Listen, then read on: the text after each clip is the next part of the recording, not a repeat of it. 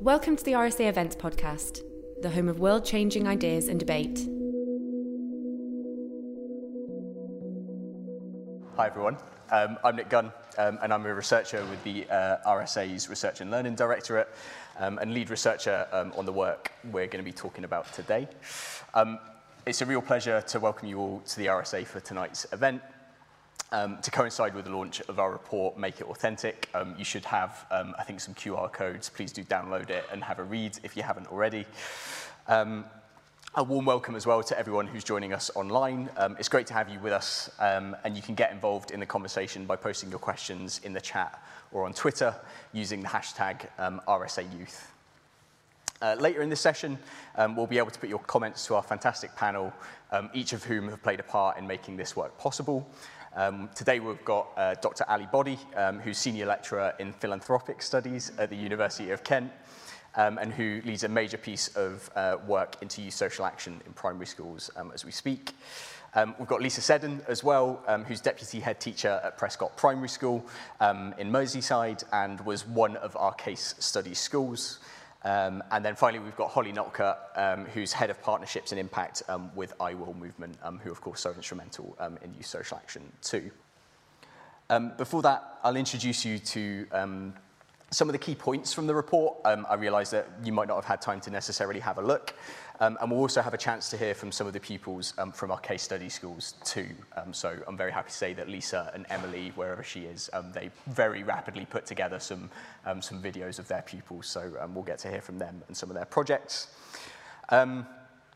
So less than a year ago, uh, the RSA launched um, a new mission called Design for Life, uh, which aims to support people, places, um, and planet to flourish.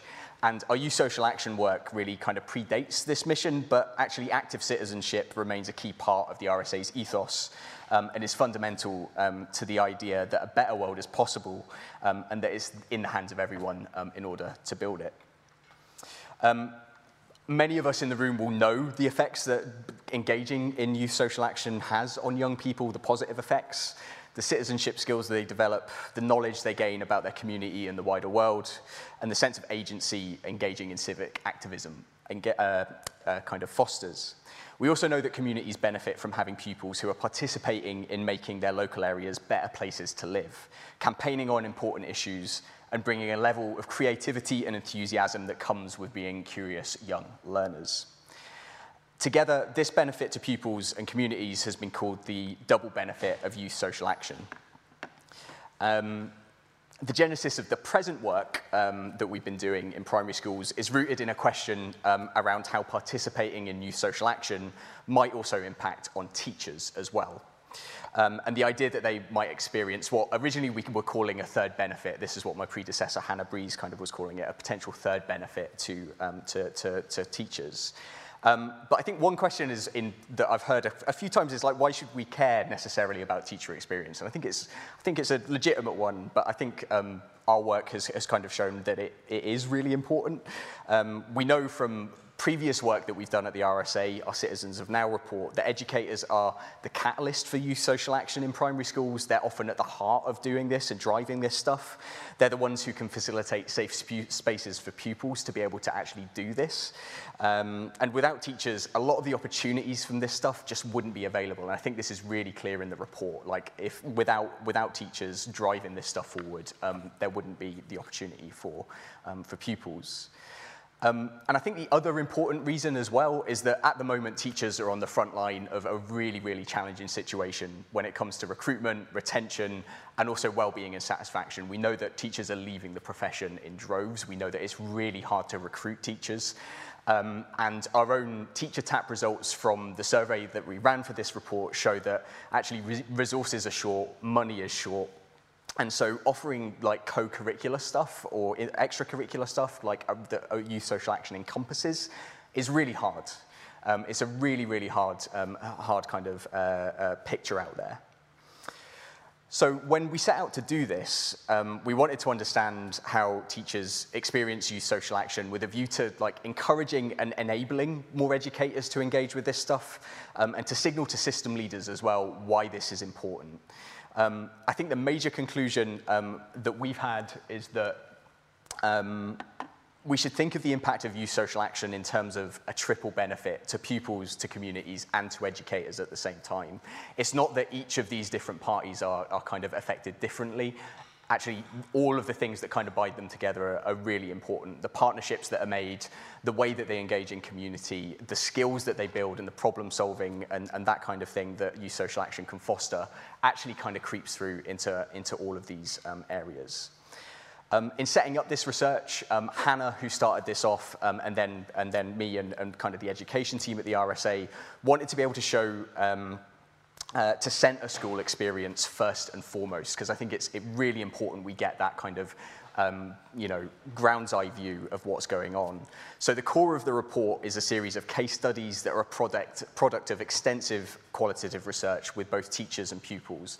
Um, and we really kind of did some deep dives with each, of the, with each of the teachers. We visited the schools and we found out the amazing work that they were doing and how they were doing it, most importantly. And that's one thing that I've really wanted to be able to kind of, um, to kind of shout about, I think, um, in the report. So by starting with educator experience and with educator expertise, teachers are the experts in this stuff. You know, we're just drawing this together, we're kind of highlighting it. We've been able to show the elements that need to be in place for youth social action to take root, and it can take root in many different forms. And I think if you see the case studies, you'll see how that varies.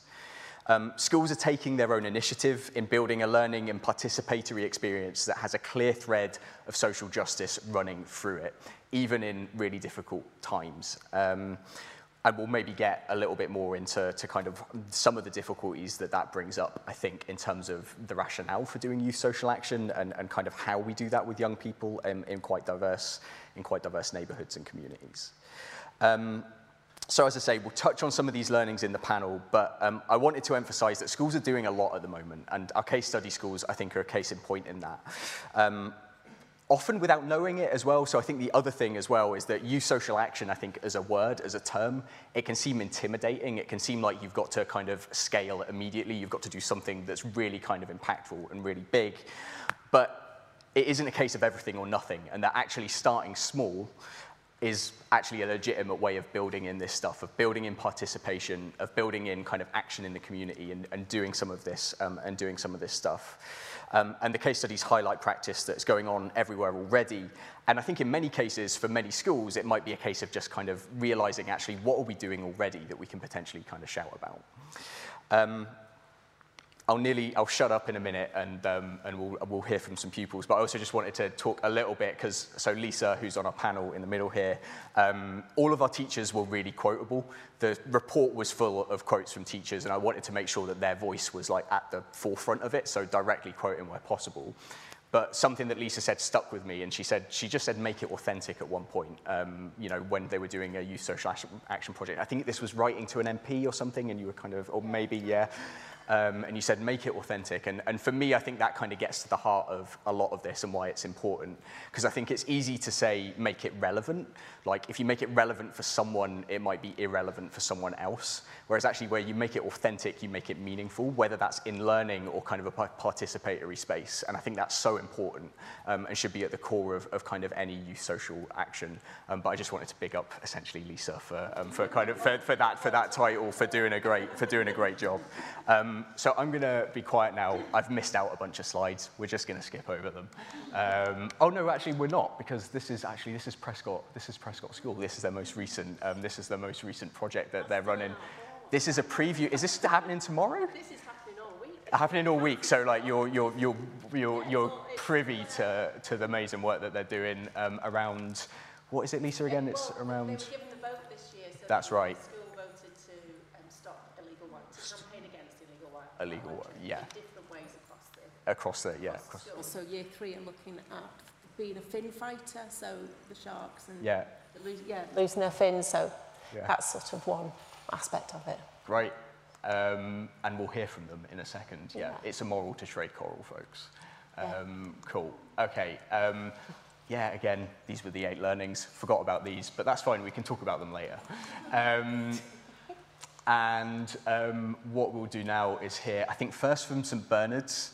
Um, so um, St. Bernard's went to Chester Zoo, is that right, Emily, last week, um, and to do some of the work that they've been, um, yeah, that, that, they've been doing for a few years. Um, so we'll hear um, a few, um, a, a few bits from the pupils. We are from St Bernard's Primary School in Ellesmere Port and we like to make a difference in the world. Last week we went to Chester Zoo and we were we were getting people to make plastic pledges, making speeches about plastic and how it's affecting our beautiful wildlife. Facts about plastic. You won't believe these numbers. At least 14 million tonnes of plastic end up in the ocean every year. We're feeling quite good because we're encouraging, encouraging people to stop using single-use plastic. Today we went a picking to try and clean up all the rubbish from the environment around our school. Um, okay, so that was that's what St Bernard's have been up to. Um, so let's move over to Prescot.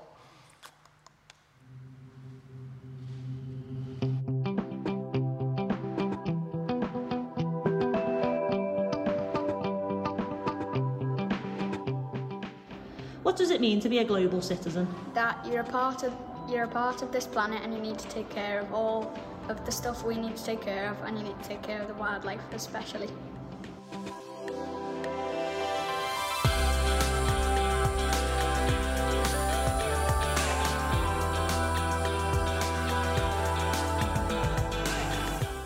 What does it mean to be a global citizen? Just to save all the animals.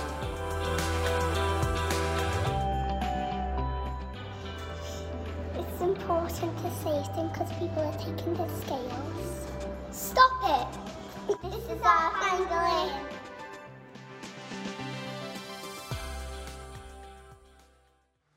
There we go. Round of applause for St Bernard's and Prescot pupils, I think.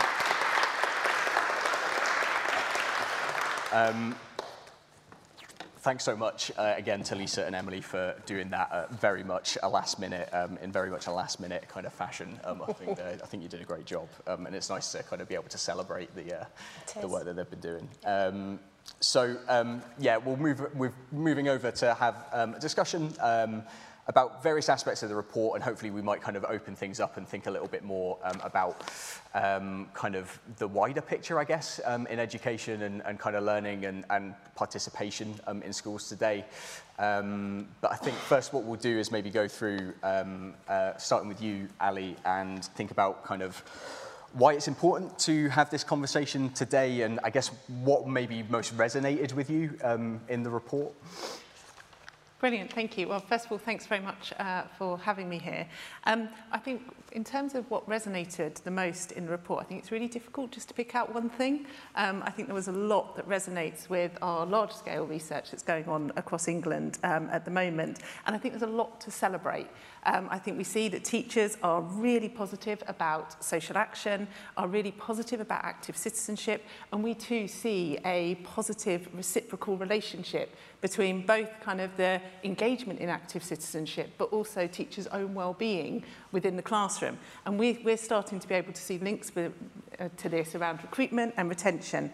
I also think what resonated was the idea of the journey as well, and actually that all schools are at very different parts of the journey, and, and I think that equally needs to be celebrated as well, even if you're at the start of that journey in terms of how we move um, forwards. And the other part, I suppose, which really resonated was how social action looks very different in very different schools and in very different contexts. And different schools across the country are facing very different challenges. And actually, there is not one size fits all to this conversation. But I think that brings us on to kind of why this conversation is so um, important right now. And for me, and certainly through our research that we've seen, is there's just no doubt about it. We're facing unprecedented challenges at the moment, and our children and young people are growing up in a really difficult and different world at the moment in terms of having to face things such as climate change, we're seeing growing levels of poverty, we're seeing huge arguments and debates around diversity, representation and identity. And actually, it brings back us back to the question of, well, what is the purpose of education? And we asked 100 teachers this question. Why do you get up every day and do what you do? Not one of them said, because we want our kids to have good SATs results. Not one of them came back with those answers. It was all about the citizenship. It was, we want our children and young people to be the best versions of themselves. And so actually, I think this conversation fits into a lot of wider debates we're having at the moment about what is the central purpose of education. And so I think it's just so important that we bring this debate to the fore. great. Um, thanks, Ali. Um, and yeah, Lisa, for you, like um, obviously you're on kind of the grounds, like you've been, you've Yeah. been you're on the front line leading this kind of stuff. Um, why is it important? And kind of yeah, you were part of the report. Like, well, so that, what I was just going to say, you? for me, that, that was a, it was quite a personal um, Yeah. j- journey for me because we were involved from the start and, and I came and met all of those other wonderful know if anyone's here today, but we sat around that table in December and, and sort of just talked about it really, about what all of those other schools, great schools, great activities that were going on and it kind of made me feel um, validated, made us as a school feel more validated that we'd taken the path probably before we knew we were taking the path.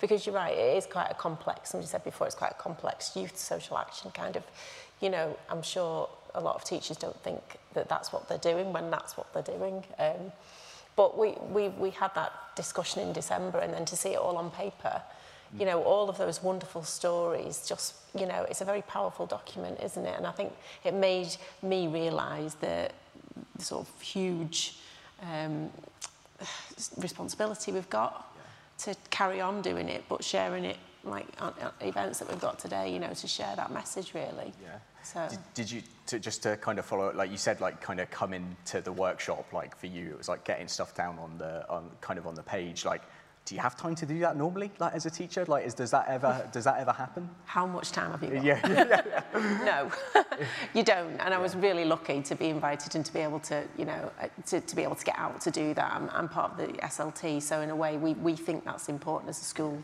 to do that. And that's important when you, you're that leadership team to, to place, um, you know, to place the, uh, you, you've got you've got it in your control to follow that path, haven't you? So, um, for us, enabling me to get out to do that was something that we, we would never have questioned. Yeah.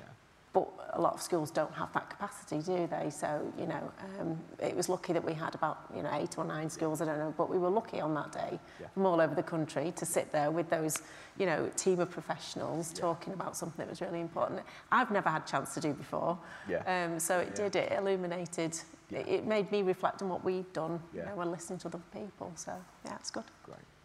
Um, thank you. And yeah, Holly, I guess same to you then as well. Like what resonated and, and why is this important? And I guess you're coming from like a kind of the partnerships kind of I will kind of perspective um, on this. Yeah, I think um, the thing that resonated with me most um, was, and it's perhaps, I don't know, I don't know if it's like a groundbreaking kind of like finding, but um, it was just about, you know, the, how important leadership is in a in a in any setting obviously in a school setting in the report but in any setting mm. and um how if you can really embed a, an ethos and a culture mm. in in a in a in a an organization in a school how that can sort of seep into everything and that can sort of get into the air that you breathe every day mm. so hmm. that's kind of yeah like not perhaps a you know a big surprise but i think it was, it was really great to see that pulled out because i think Um, even though I don't work in schools, my background is in broader community work and um, I, maybe we've all experienced where there's been a really great person who gets young people involved and gets communities involved, and then they move mm. to a different job, and then it all sort of grinds to a halt, and everyone goes back to the sort of mm. the doldrums of the day to day. Um, whereas where it's embedded, where it's where it's kind of in everything that you sort of see and do, yeah. then you know it doesn't matter whether you come and go.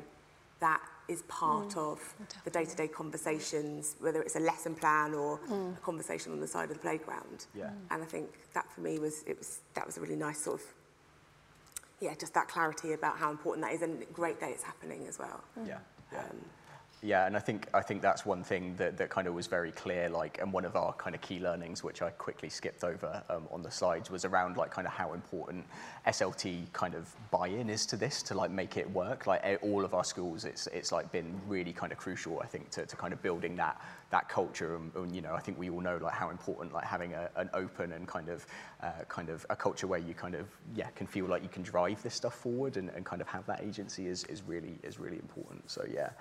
Um, okay, thank you all. Um, so uh, I think Ali, then, like, just for a bit of context, you're working on kind of what is effectively, if we were to kind of able to scale up kind of this work, like you're kind of doing this like across the country, like a much, much grander scale. Um, what's the kind of wider picture look like? What's kind of, can you kind of treat us to some kind of, I know you've got some part of the report out, what's some kind of early findings about like what's going on in schools today and, and what challenges that they may be facing, like what are you seeing?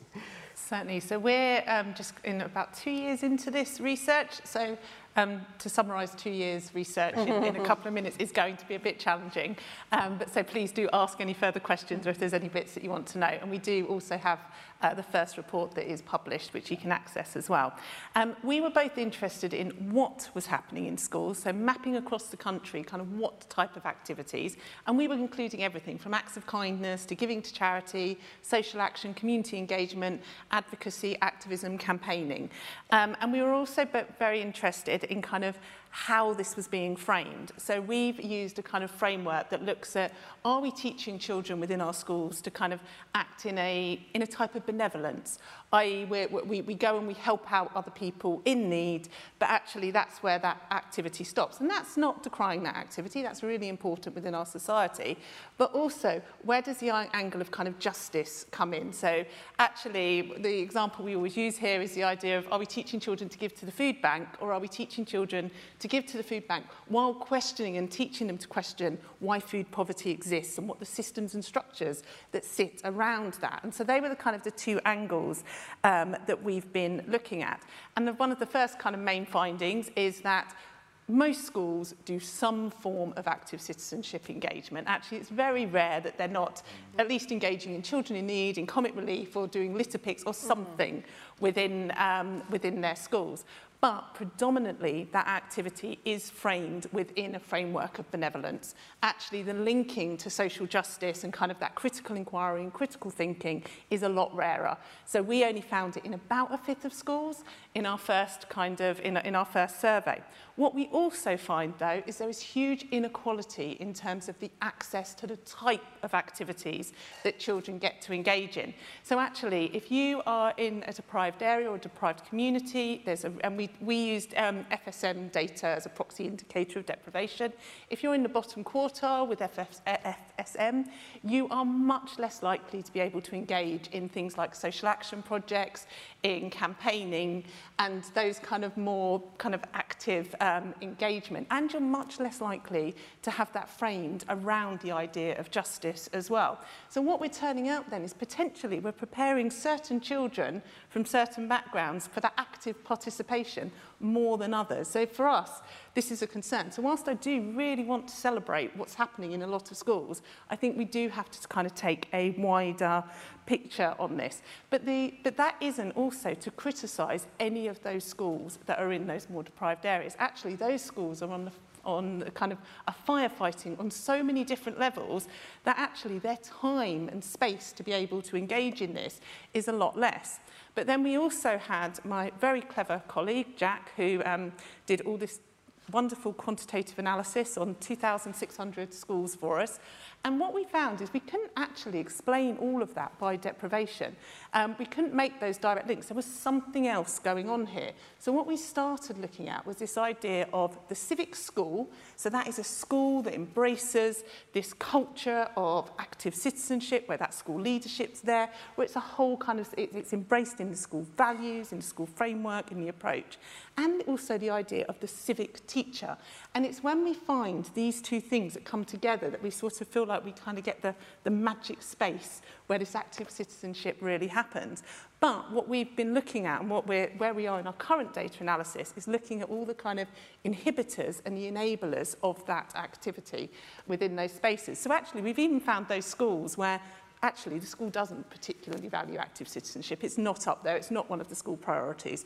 But you've got a teacher who is really civically active and really passionate. And I think I heard a, I heard a wonderful phrase from one of the teachers talking about this. He said they feel themselves as a choir activist. So actually what they're doing is in their classroom, they're weaving these ideas into all of those different kind of teachable moments in the classroom. But actually they're never going to have the same level of experience as the schools that really embrace this, this civic culture. Great, um, thank you. And so I guess that's a really nice kind of view of, of kind of the bigger picture. Um, and Lisa, maybe you can give us like the, the kind of the more on the ground kind of view. Like how did, you know, how did this stuff start at Prescot and like kind of what was what was in, in kind of place to make it to make it work, do you think? Well, you've just touched on a lot of it there, haven't you? So primary school, you know, you always join in with the big national events because the children love it.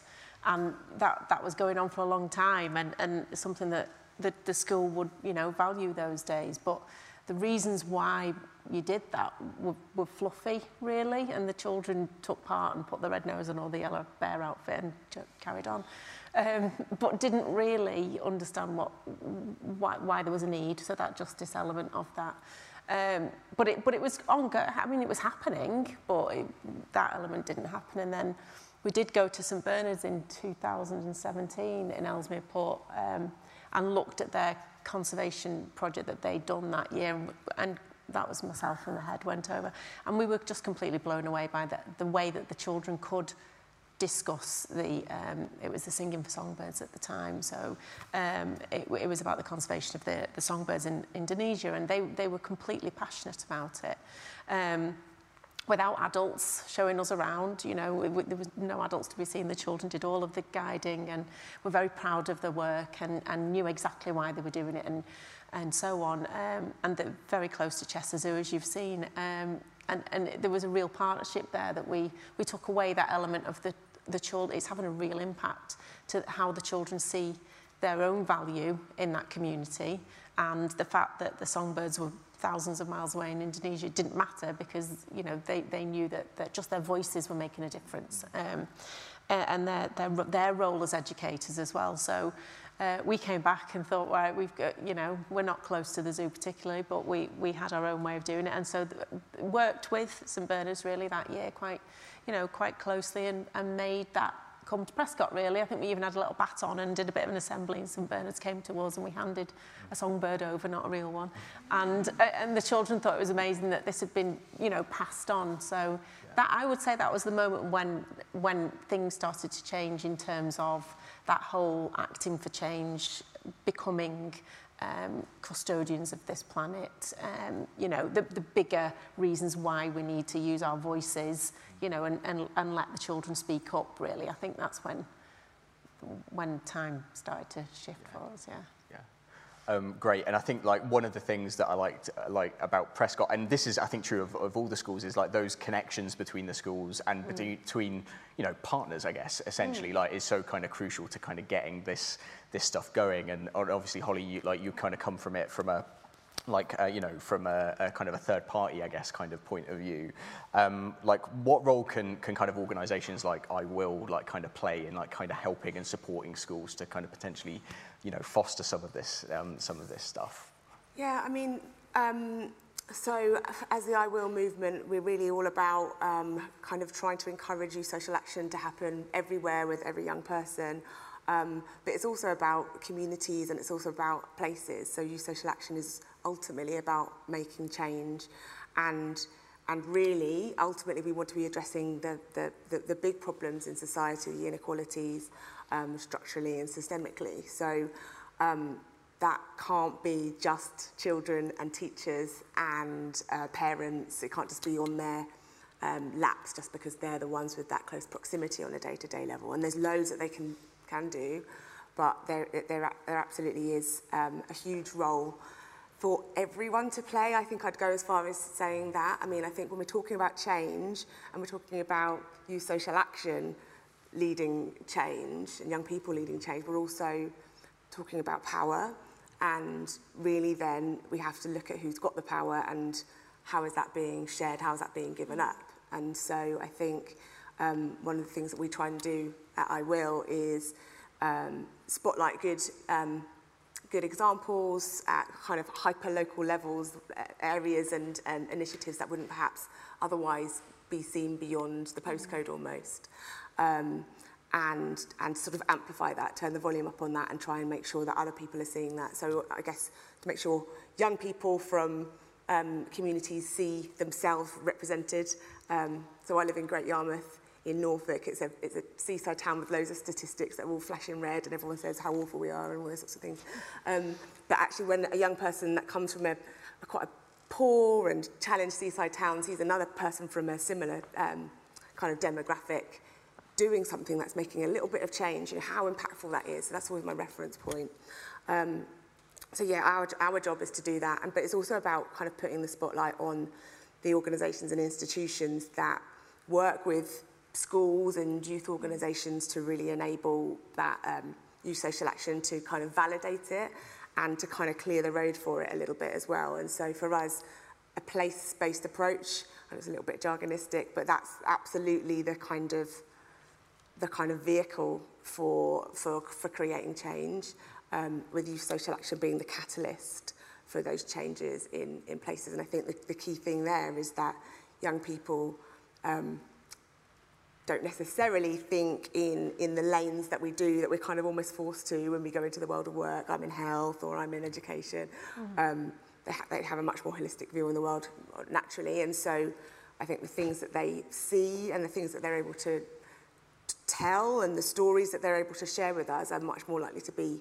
intersectional and um, bring in new insights that, I don't know, the commissioners at the local health body might not necessarily have thought of before. So um, that kind of place-based approach is, is key for us around how schools can be the centre of kind of, of, of places, and they are, but how those other institutions and organisations have to be walking alongside schools to support to make that change because no one can do it on their own. Yeah.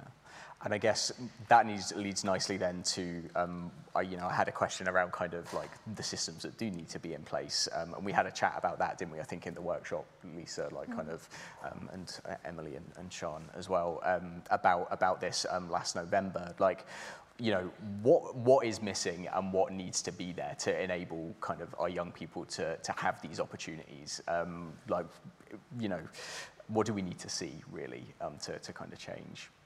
Ali, do you want to kind of go first? Sorry, I'm looking at you, so it's, it's you first. Time. Time, okay. I think the biggest barrier that we see um, within schools and when we talk to teachers, as I say, 100% of the teachers we spoke to um, and through our surveys were really passionate about this activity, but time and resources were in the schools were these huge barriers.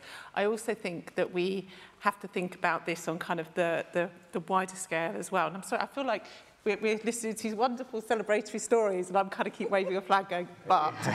I agree, um, by the way. um, um, but where we saw, for example, some amazing civic schools, some amazing civic leaders, how this got applied within areas is where schools were in areas of huge deprivation and their civicness is being applied in terms of providing food banks. Their civicness is being applied in terms of apply, uh, doing warm banks for clothing banks for their local community. And this is where that active citizenship is taking place for children and young people in these in these kind of most deprived areas. I mean, we spoke to schools who are actively fundraising so they can reduce mould and pests within the social housing that their children are living in, mm. because that's what's inhibiting mm. their education. So actually, if we really want to talk about the systems and structures, we need to think about the communities mm. that the schools live in. This cannot all be on schools. I absolutely agree. Mm with Holly's point. And we've seen the, system, the systemic kind of reduction of early intervention services, community support services, mental health support, youth services have been decimated. that all used to kind of sit around this space. So actually, if this is a, if we really value this stuff, then actually we need to be thinking about support services that sit around schools and around the communities to help, engage, to help kind of enable this. But I will come back to one of Holly's points on a more positive one as well, is that we do see, what we saw was a really positive relationship between when schools engaged with civil society organisations and worked in partnership, we saw really kind of positive active citizenship taking place within those schools as well. Mm. So again, those kind of partnerships I think are really important. Mm. Yeah, so Absolutely. Lisa. Yeah, so I would say that you know the, the, the global view and what we try to teach our children is the fact that if you are a global citizen, then you, you do link um, issues that are, are going on in your community and you, you can look at them worldwide or you can look at them what's going on close by and they're getting much more um, used to seeing things that are on their doorstep now and actually you know, that, that's a big impact for us because the things that they may have overlooked at one point in time through doing things you know, this is a conservation project, but if we look at things that we teach our children, involve them in across the year, you know, we look at rebel heroes. We, and it's not just about that, it's actually about the view that they have of each other in school. The school community, I think, is important first. So you've got, we've got 430 children in our school, all from different families, all with, you know, different abilities, all with, um, you know, different um, differences to celebrate. And we, we encourage them to talk about that. You know, we have guest speakers in our assemblies that talk about they might be asthmatic or they might have cystic fibrosis. That was, and the, you know, and you get a little year two child stood up in front of the whole talking about what medication he takes and feeling like Superman. He said he felt like Superman when he walked out. Now, they, they feel empowered, whether it's through that once a year, which is really important, but the day-to-day -day, um, ethos, you talked about ethos, which I think is absolutely what it comes down to, isn't it? It's that um, empowerment of our children to, to realise that their voices count, and that, that you know they can lead the way because like you say they have a different view on, on life don't they? Um, so we're beginning to let the reins go a little bit and go yeah you can do that if you want to we're here and we're here to support you but you've got to be brave to let them do that because actually you don't know what the outcome is sometimes do you? So Um, but I do think that they're beginning to see the injustice in the world, and I, and I do think it is local and it is relevant, and it is something that hopefully, you know, they might not go and be on a shark, a shark trawler and, and maybe be at the forefront of that campaign yeah. when they're old, but they might. Um, but hopefully they will make a difference to their community because they kind of know how to do it now, and you know, they're, they're valued to do it. So. Holly, did you want to go uh, talk a bit more? You kind of touched upon like the systems that need. Like, is there is there anything else? We kind of you know partnership organisations like and, and kind of building those links is important. But like, is there kind of wider structural stuff that you think? Um, like, is the could the, I mean, could the government be doing more? Is there is there like anything like in maybe? yeah, I mean, I think I think with social change, I read something a couple of months a couple of months ago. I'm not like I'm not a massive reader, but every now and then I find something and I sort of like burrow into it.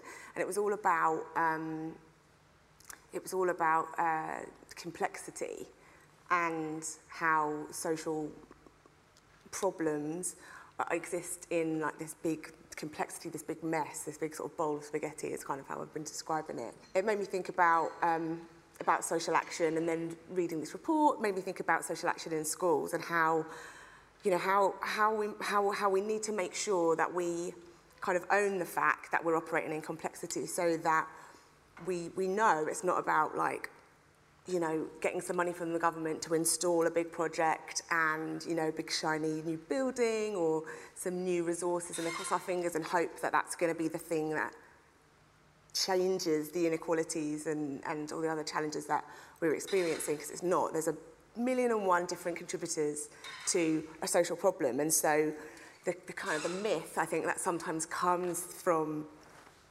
uh, governments um, that we will do this, this and this to um, level you up or whatever um, political kind of narrative is used is, I think, just a bit, you know, it's a, I think, you know, we need to own the fact that um, it's really, really complex. And I think when, we, when we're operating in that sort of space, knowing that um, it's going to take lots and lots of different things and we won't know what they are uh, necessarily. We'll have a good steer and a good feel and we can kind of follow our nose and young people will tell us the things that matter.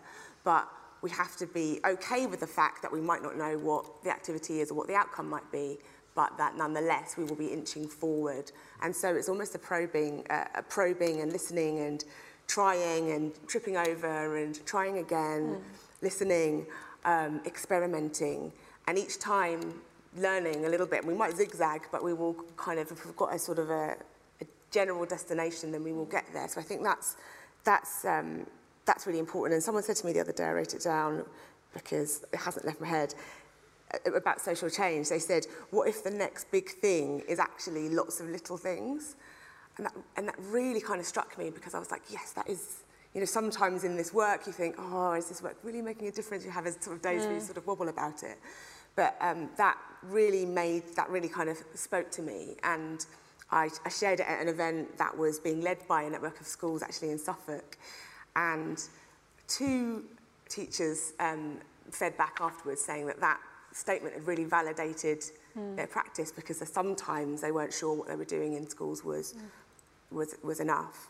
Um, and I think one of the one of them shared a shared an experience where they had been given that autonomy in the school. Their authorising environment was like, yeah, go for it, whatever you think. And in year four, I think it started out with litter picks and the things that young people were seeing and quite um, tangibly taking action on. But by continuously having those conversations, over, but by the time I got to year six, I think it was, those young people were challenging the school about um, the processes around unauthorised absences when it came to Eid and how that was being communicated mm. to hmm. parents. And so there were these unauthorised absences because the communi communications weren't clear. Mm. And so what you had two years ago mm. was litter picking, which is brilliant. But two years on, through all of those little things, yeah. um, you actually had those children um, essentially, taking, you know, taking action. Yeah. you know, making structural yeah. change within yeah. within that system. Um, and that was quite a, kind of a goosebump moment, really, just to hear. Yeah. Hear that's that. True. Yeah, it does happen like that. I would say that in year six, that's just that's happening right. now, and it's, right. it is. It's good. It's great to see. Mm. It doesn't make you go. yeah. yeah. that's what we wanted. Wow, yeah.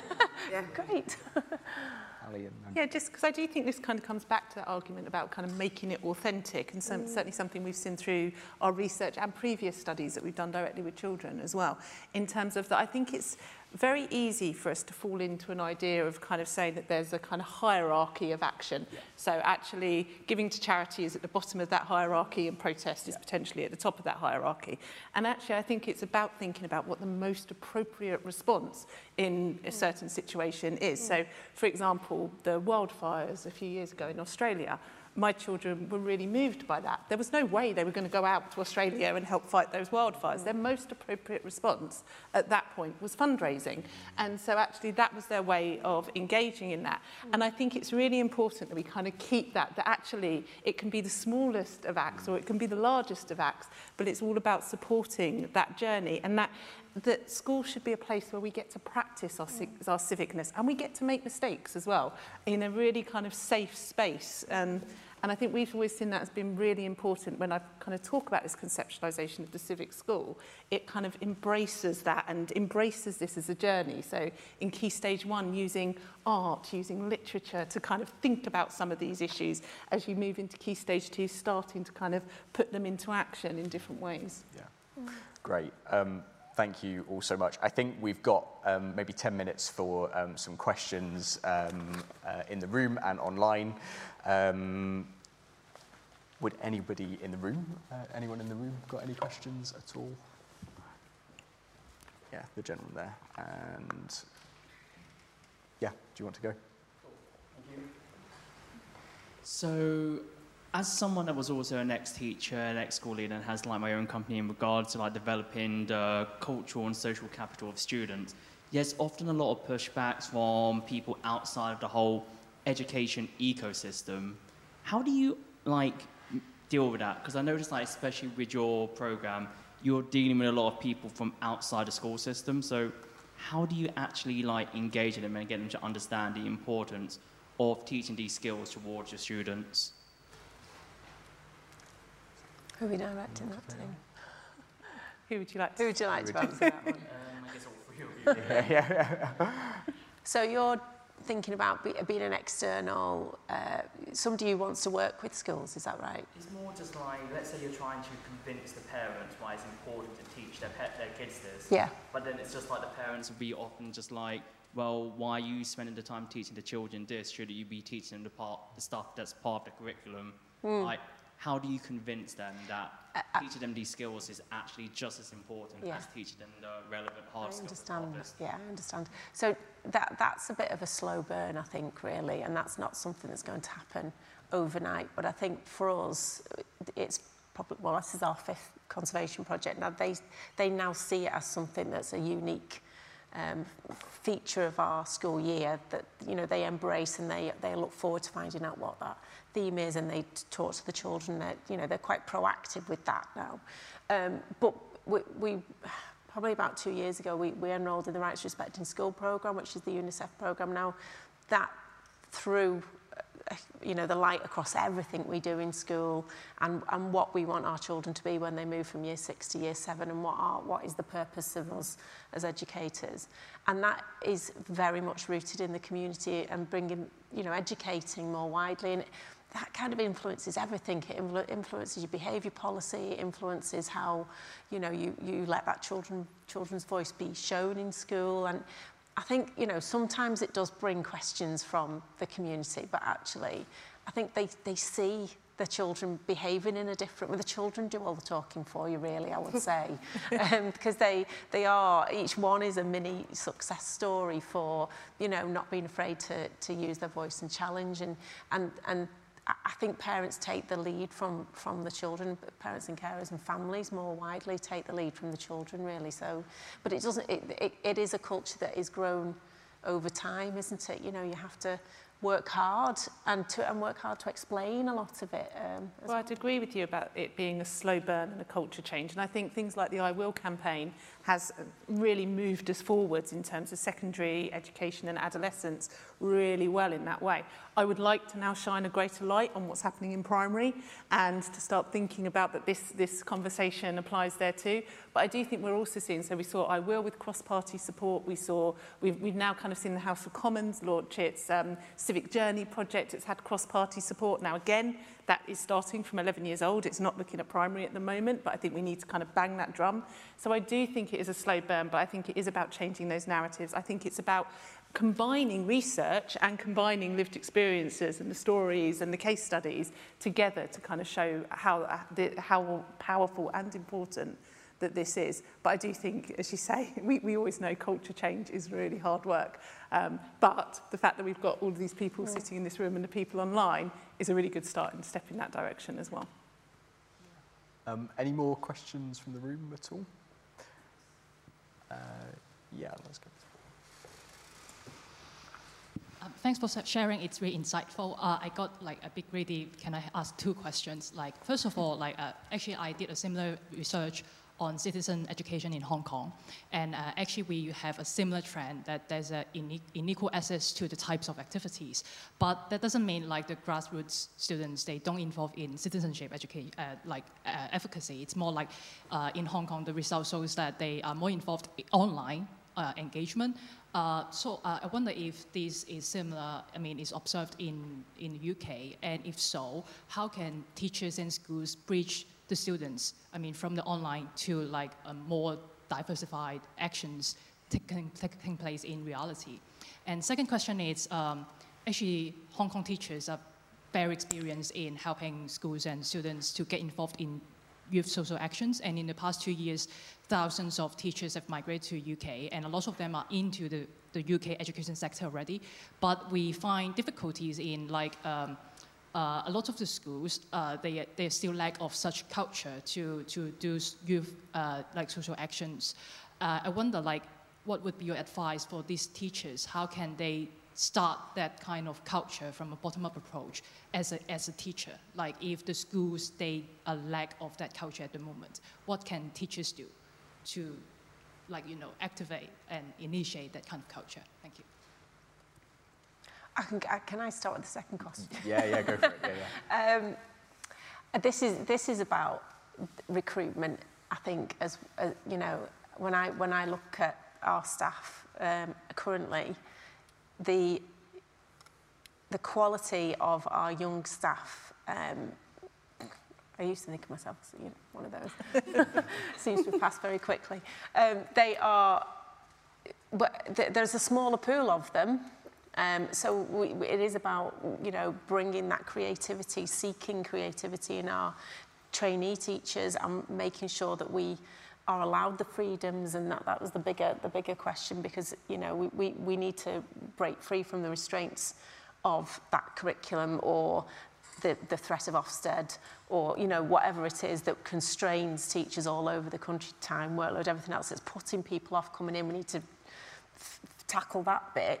But the, the um, sort of I think our responsibility as a school is to bring the new teachers in, whether they, they be trainee teachers or as in, uh, ECTs, you know, to support those in their growth. And to do that in a school like ours is sort of to um, match what we do with the children and to, you know, value what they do. So we've got four ECTs in school at the moment and um, they bring something different to, to the staff um, really their, their kind of view on the world as a 20 something not as a 50 something, um, is very valuable and valued by us. And it's, it's supposedly, I suppose from what I hear them say, it's easier for them to make that difference. I think if you're in a school that, like you're talking about there, that is, um, you know, that top down, where there's a certain culture that's embedded, that, that must be very difficult. I would say that we were talking before about like that single teach, teacher who has that ability to make that change, not by being particularly radical, but by the way that they build relationships with their children in their own classroom, that, that can make a huge, that can spread can't it? Like they can make small changes on their, on their own level by looking at the success of their children. And they've got to champion what they do with their children, which will be seen by SLT and it'll be seen by families and it'll be, you know, it'll be seen by the teacher next door and that, that kind of, they've got to be brave to do that really. Um, but I agree, it's sort of, it's not an equal footing for a lot of our new teachers, is it? Um, and it, they, they need to be trusted to bring the, I suppose, the, the modern world in, um, because we can be a bit staid sometimes. I think there's we? something about bridging research and practice a lot more as well. Um, and I don't think we're always fantastic at doing that. So there is a huge um, amount of academic research out there that both says that active citizenship contributes towards attainment, it contributes towards attendance, it contributes towards positively towards behaviour. We, as we're seeing in ours, we see it contribute positively to um, teacher retention. So there's actually there's an argument that we can bring in that fits within those systems and structures of schools that are maybe very much concerned about Ofsted or, or, or those other areas. But I do think there's perhaps even more work from people like me who are doing the research on this side to, to kind of bring those conversations into the primary education sphere. I'll very quick, quickly comment on the um, online comment because actually I think you've got an absolutely um, valid point there. I think there is also something, so we, we are seeing year on year at the moment, young people um, are participating less and less in our formal um, democratic structures. They're voting less, they're volunteering less, they're giving to charity less, all of these kind of civic engagements. But I also think that that comes with a huge thing of caution about the how they're engaging and that actually we formally um, define these areas and actually we miss a whole lot of other lot of activity that can be taking place, which is quite often taking place as well within those more kind of marginalised communities that we're not recognising in the same way. And so I do think we have to apply caution to that. In terms of the kind of in, engaging online um, in the primary sphere, I think it's less of a kind of big element than we see in kind of secondary.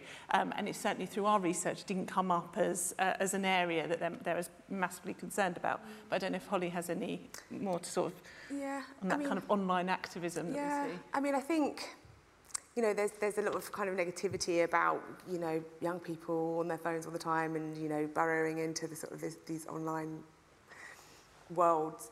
But I think there's a huge amount of positive benefits as well um, that perhaps we don't always immediately see because we might not be operating in the same spaces. So there's caution needs to be applied and there are obviously sort of spaces that aren't safe.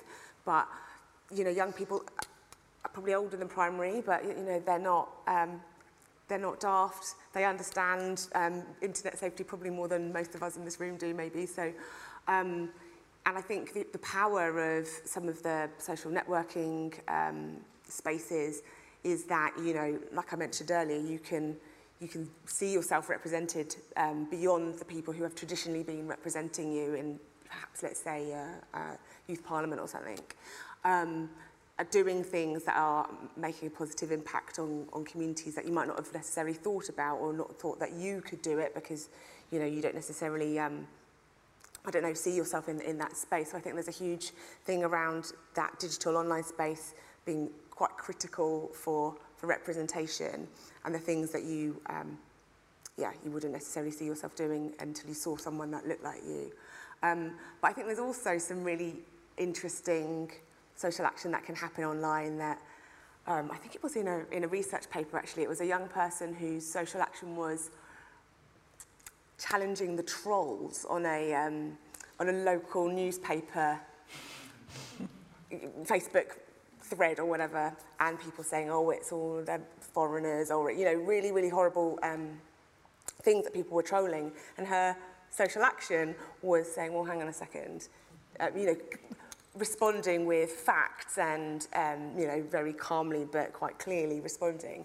And I love that as an example because I think sometimes we can romanticize social action a little bit as being going out there and being a governor or a trustee or um, doing something very kind of obvious and practical, but actually, you know, those, those online spaces can be pretty grim. And there's, there's young people out there, there's people out there generally, but young people too, who are continually um, to, to, the, to, with, with huge kind of emotional expense as well, mm. chipping away at um, at people who were, mm. you know, trying to harm others, and that, you know, I, I, you know, I felt for her, but mm. I loved that as well. Mm. Um, okay, folks, we're nearly, um, we're nearly at time. Um, thank you so much um, for the questions, and thank you uh, to everyone in the room. Um, I think a round of applause for our panelists.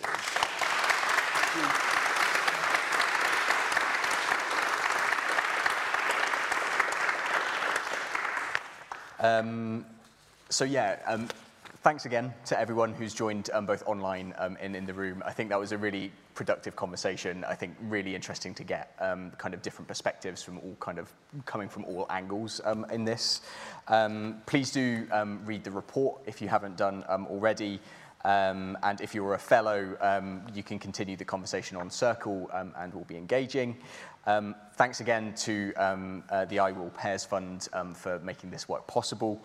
And also just a huge thank you to our panel and also all of the participant schools, participant pupils who took part in this. And yeah, thanks everyone and good night.